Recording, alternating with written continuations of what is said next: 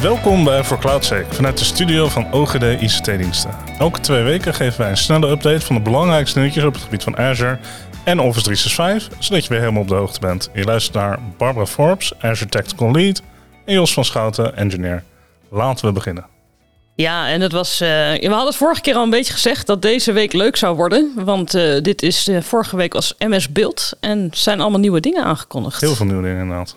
En jij had alvast een leuke. Ja, ik heb hem niet. Hij is al vast op beeld langs geweest, maar ik heb hem niet daar specifiek gezien. Nee, hij stond niet in het boek of nieuws. Nee, maar uh, er is een nieuwe productfamilie, Microsoft Entra. Dat is eigenlijk mm -hmm. een samenvoeging van een aantal diensten die uh, Microsoft al had of overgekocht zijn.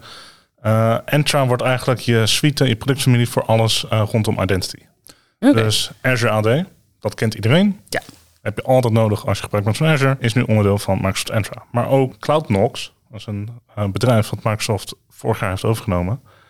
Uh, dat heet nu Entra Permission Management. En dat kan je bijvoorbeeld gebruiken om uh, je identities te managen over meerdere clouds. Dus dan heb je één user, die heeft een Azure AD-account, maar met dat account heeft hij ook rechten in AWS of Google Cloud. Ja, oké. Okay. Kun je allemaal managen met wat dus vroeger Cloud nog heette en nu dus Entra Permission Management. En ze hebben ook -hmm. een aankondiging gedaan voor Microsoft Verified ID. Ja. En dat is dus niet, hey, ik kan op een website inloggen met mijn Google-account of mijn Facebook-account. Dat kon al lang. Maar dit moet je meer zien zoals uh, Nederlandse banken ook IDIN hebben. Mm -hmm. uh, je wil ergens aantonen dat jij jij bent, maar ja. je wil niet zeg maar al je gegevens uh, tonen. Bijvoorbeeld de NHS in Amerika gebruikt dit voor of jij wel een, de opleiding gedaan hebt die jij gezegd dat je gedaan hebt. Ja. Ik hoef helemaal niet mijn diploma in te scannen in te leveren bij mijn werkgever. Maar ik zeg tegen mijn werkgever, dit is mijn Microsoft Verified ID. Ik heb een diploma ingeleverd bij Microsoft. En Microsoft bevestigt inderdaad dat jij dat diploma hebt. Dan hoef je ja. dus veel minder persoonsgevoelige data over te dragen aan iemand. Een beetje zoals bij uh, A-claim. Dat je ja. daar je certificering kan onderbrengen en zo kan aantonen, kijk, ik heb hem daadwerkelijk gehaald. Exact. Okay. Heel erg fijn. Minder delen van uh, ja, gegevens. Ja, wel dan potentieel meer delen van gegevens met Microsoft. Dus uh, ja. even afwachten hoe dat vorm gaat krijgen. Dat, dat weegt natuurlijk tegen elkaar af. Dat, ja. Maar goed, het wordt beschikbaar in uh, augustus van dit jaar. Um, uh, net na uh, waar ik het net over had, Identity, of nee, sorry, Permission Management, dat komt in juli beschikbaar. En dat is allemaal als onderdeel van de Microsoft Entra-familie. Van, hey, dit is hoe we Identity gaan doen. En dus veel meer dan alleen Azure AD of één cloud of alleen een user account om ergens in te loggen. Nou ja, en als het op deze manier wordt aangekondigd, betekent dat over het algemeen ook wel dat er wat, wat investeringen aankomen. Als ze iets groots aankondigen, dan zit daar meestal komen dan ook nieuwe dingen aan.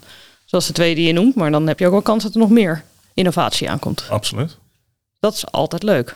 Uh, heb je ergens uh, iets gevonden waar mensen daarover kunnen bijlezen? Ja, uh, ik heb een aantal, ik heb meerdere linkjes in de show notes beschikbaar gemaakt de aankondiging, maar ook naar specifiek de producten die ik net noem, uh, staan verwijzingen naar wat het is, wat je ermee kan. Het live is natuurlijk, want op dit moment is het enige wat hiervan echt wat mee kan, is Azure AD. En dat zullen de meeste mensen ook hebben. Dat hadden we al, ja. nou ja, leuk om naar uit te kijken. Uh, heb ik een volgende die wel uit het Book of News uh, van MS Build kwam. De preview aankondiging van SQL Server 2022. Daadwerkelijk uh, nieuw product. Ze zijn al een beetje tijd intern aan het testen. En uh, de preview is nu beschikbaar. En wat wel leuk is, hij is gratis beschikbaar. Voor iedereen om mee te testen. Uh, je moet uiteraard wel even je gegevens achterlaten.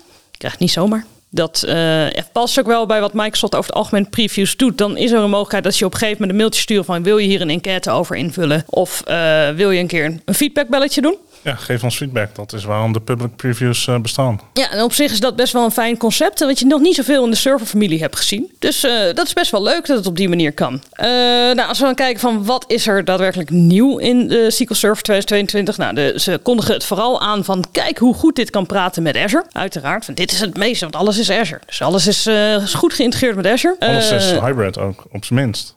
Nou, je kan het dus integreren met Synapse en Purview. Uiteraard. Uh, daarnaast wat ik dan leuk vond is dat je een redelijk uh, eenvoudig een disaster recovery naar een Azure Managed Instance kan inzetten. Uh, dus die is leuk om erbij te hebben. Mocht het dan breken, kan je daarheen sturen. En er zijn wat aanpassingen gaan om de performance omhoog te halen. En ja, we zijn geen, ik noem mezelf geen data-expert, maar wat ik even over heb gelezen zijn dat ook best wel goede aanpassingen. Eh, ik zag eh, parameter sensitive plan optimization. Wat er inhoudt dat je een eh, soort plan maakt voor specifieke queries.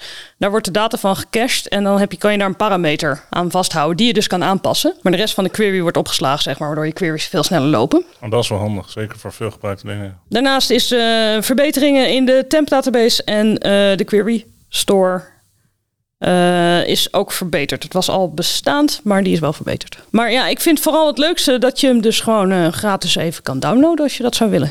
Ja, en eh sowieso een nieuwe versie van SQL. Ja. Altijd leuk om mee te spelen met de nieuwste producten. Ja, precies. Nou, als we dan over het tegenstelde van de nieuwste producten hebben, heb je het over een van de oudere producten die nog steeds Ja, ons ja, bezighoudt. Dus in 2020 eh, eh, had Microsoft aangekondigd van hey, er komt een nieuwe versie van Exchange aan. Volgend jaar. Mhm. Eind 2021. Dat is gekomen, dat is geweest. Nog geen nieuwe versie. Ja, dat is is ook niet voor het eerst dat zij dat doen, volgens mij. Maar, Maar er is dus eh, nu een blogpost over uit van joh, dit is de roadmap voor Exchange, hier gaan we aan de slag. En daar zitten wel wat interessante dingen in. Microsoft heeft gezegd van joh, we hebben in uh, afgelopen jaar heel veel aanvallen gehad op Exchange deployments. We hebben een paar eh, out-of-band updates gehad, security patches die echt nodig waren omdat er problemen waren met Exchange. Heel veel aandacht gekost van Microsoft. Dus ze hebben hun roadmap ook wat aangepast. Dus de nieuwe datum voor de nieuwe versie van Exchange, schrik niet, is uh, tweede helft van 2025. Wauw, dat is. Even, we zitten al dat is dus drie jaar. Ja, maar de meest, de, de meest recente versie nu van Exchange is Exchange 2019. En maar sowieso drie, dat is dan. Dat is heel, heel veel tijd tussen. Vijf, zes jaar, dat is echt ongeveer 50 jaar in IT-land. Het is ongekend voor Microsoft. Dat klopt, ja. Dat is heel erg lang. Ja.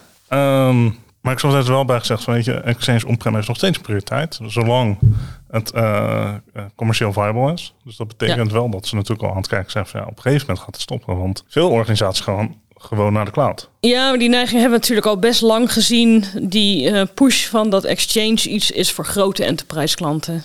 Want Exchange Server 2019 heeft als minimale RAM-eisen 128 gig. Ja, precies. Dat is best veel. En dan ga je niet opzitten als je 30 mailbox hebt. Dat is, is best een onzinnig. duidelijk signaal van dit is niet voor jou bedoeld als je 30 mailbox hebt. Ja, nee, maar het, het is wel uh, natuurlijk uh, hybrid omgevingen komen nog steeds best veel voor. Weinig on-prem only omgeving, maar hybrid. Ja. Zeker op grote schaal best veel. Dus wat Microsoft ook zegt in dezelfde roadmap is van joh, we zien dat uh, vroeger was dat je meer en meer hardware nodig, uh, zwaardere hardware om nieuwe versies van Exchange te draaien. Mm -hmm. Dat vinden we vervelend. En uh, ja, je moet al je mailbox migreren. Dat is ook weer extra werk. Dus we gaan er nu voor zorgen dat je in de volgende versie een in-place upgrade kan doen. En vrij makkelijk. Auw. Dat was ook mijn eerste gedachte. Dat, ja. is, dat is over het algemeen helemaal geen goed idee. Over het algemeen raad ik dat ook mensen al. Ja, dat is de algemene tendens. Uh, je moet servers nooit upgraden, altijd nieuwe bouwen. Altijd, ja. Maar ze hebben dus drie jaar om zeg maar uh, te komen met een versie waar dat echt super easy gaat en wel makkelijk is. Dus ik, ik moet het nog zien. ik ook, maar um, uh, het is exciting.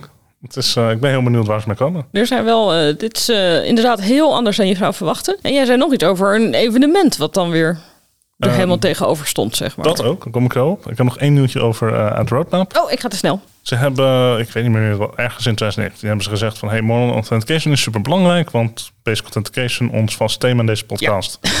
gaat weg, maar dat is alleen voor je clouddienst. Als jij een volledig on-prem Exchange omgeving hebt, doe dat niet. In dezelfde roadmap kon er staan van, hey, we gaan het beschikbaar maken later dit jaar voor ja. on-prem only deployment, dat je ook Modern Authentication kan gebruiken. Okay. Hoe dat eruit gaat zien, weten we nog niet. Maar daar komen we zeker op terug als er meer concreet nieuws over is. Zijn wel echt leuke aankondigingen. Ja, en dan als laatste in het thema Exchange. Uh, voor de, de senior uh, Exchange uh, specialist gebruiker systeembeheerder. Mac is terug. De Microsoft Exchange Community. Dat was een Ja, Mac met een E in plaats van een A. Ja. MEC, ja. ja.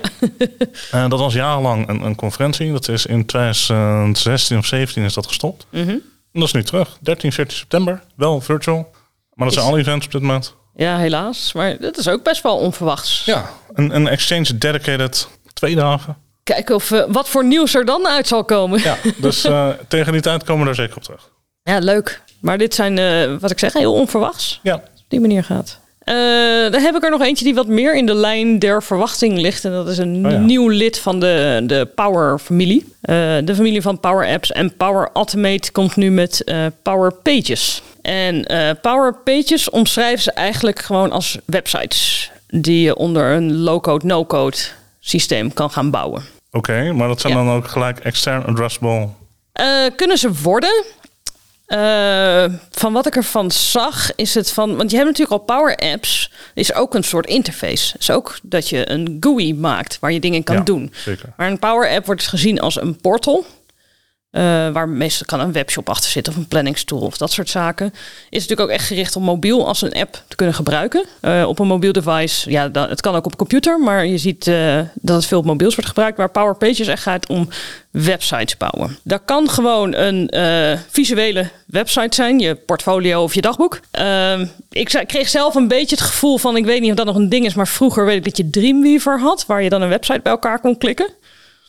Ja, maar dat is wel echt uit de GeoCities tijd. Ja, dit is heel, heel, heel lang geleden. Dit vertelt iets over eh, onze beide leeftijd Ja. waarschijnlijk, maar dat is heel lang geleden. Maar dat je het bij elkaar kon klikken en dan eh, maakte het de code voor je, zeg maar. Ehm, maar dit lijkt wel meer te zijn. Je kan ook echt wel integraties doen. En de voorbeelden van de templates die ik zag, was dingen als eh, een activiteitenschema waar je een activiteit kan boeken. Dus dat er een aantal activiteiten beschikbaar zijn voor een afterschool programma bijvoorbeeld. En dat je kan aanmelden voor een specifieke. Ik zag een voorbeeld van eh, een nieuw medewerkerformulier, wat je dan helemaal netjes kan aankleden in een browser. Dus dat- ook daadwerkelijk interactief. Dat ja. is zeker tof. Alleen is niet het probleem met eh, Power Apps, maar dan waarschijnlijk ook Power Pages. Dat hangt altijd aan een gebruiker. Zover ik kon zien nog steeds. Want dat is het grote probleem met de Power Automate familie. eh, is inderdaad, het is gebruikersgebonden. En voor een Power, Power Automate kan je nog een Logic app gebruiken als alternatief. Maar Ja. een Power app is altijd verbonden aan een gebruiker. En dat betekent, als die gebruiker uit dienst gaat, dat hij het moet overdragen. En daar wel aan moet denken. Anders gaat het stuk. Ja, en je kan wel permissies geven aan meerdere mensen, maar het hangt altijd aan één persoon. En dat is een groot probleem. In een enterprise hebben we, zover ik weet, is de enige optie die je hebt om met service accounts te werken. Het is ook meer een workaround. Ja, en die moeten licenties hebben en gedoe. En dat Ja. moet je bijhouden, wachtwoorden, hoop gedoe. Eh, iffy. Dat lijkt met Power Pages ook zo te zijn.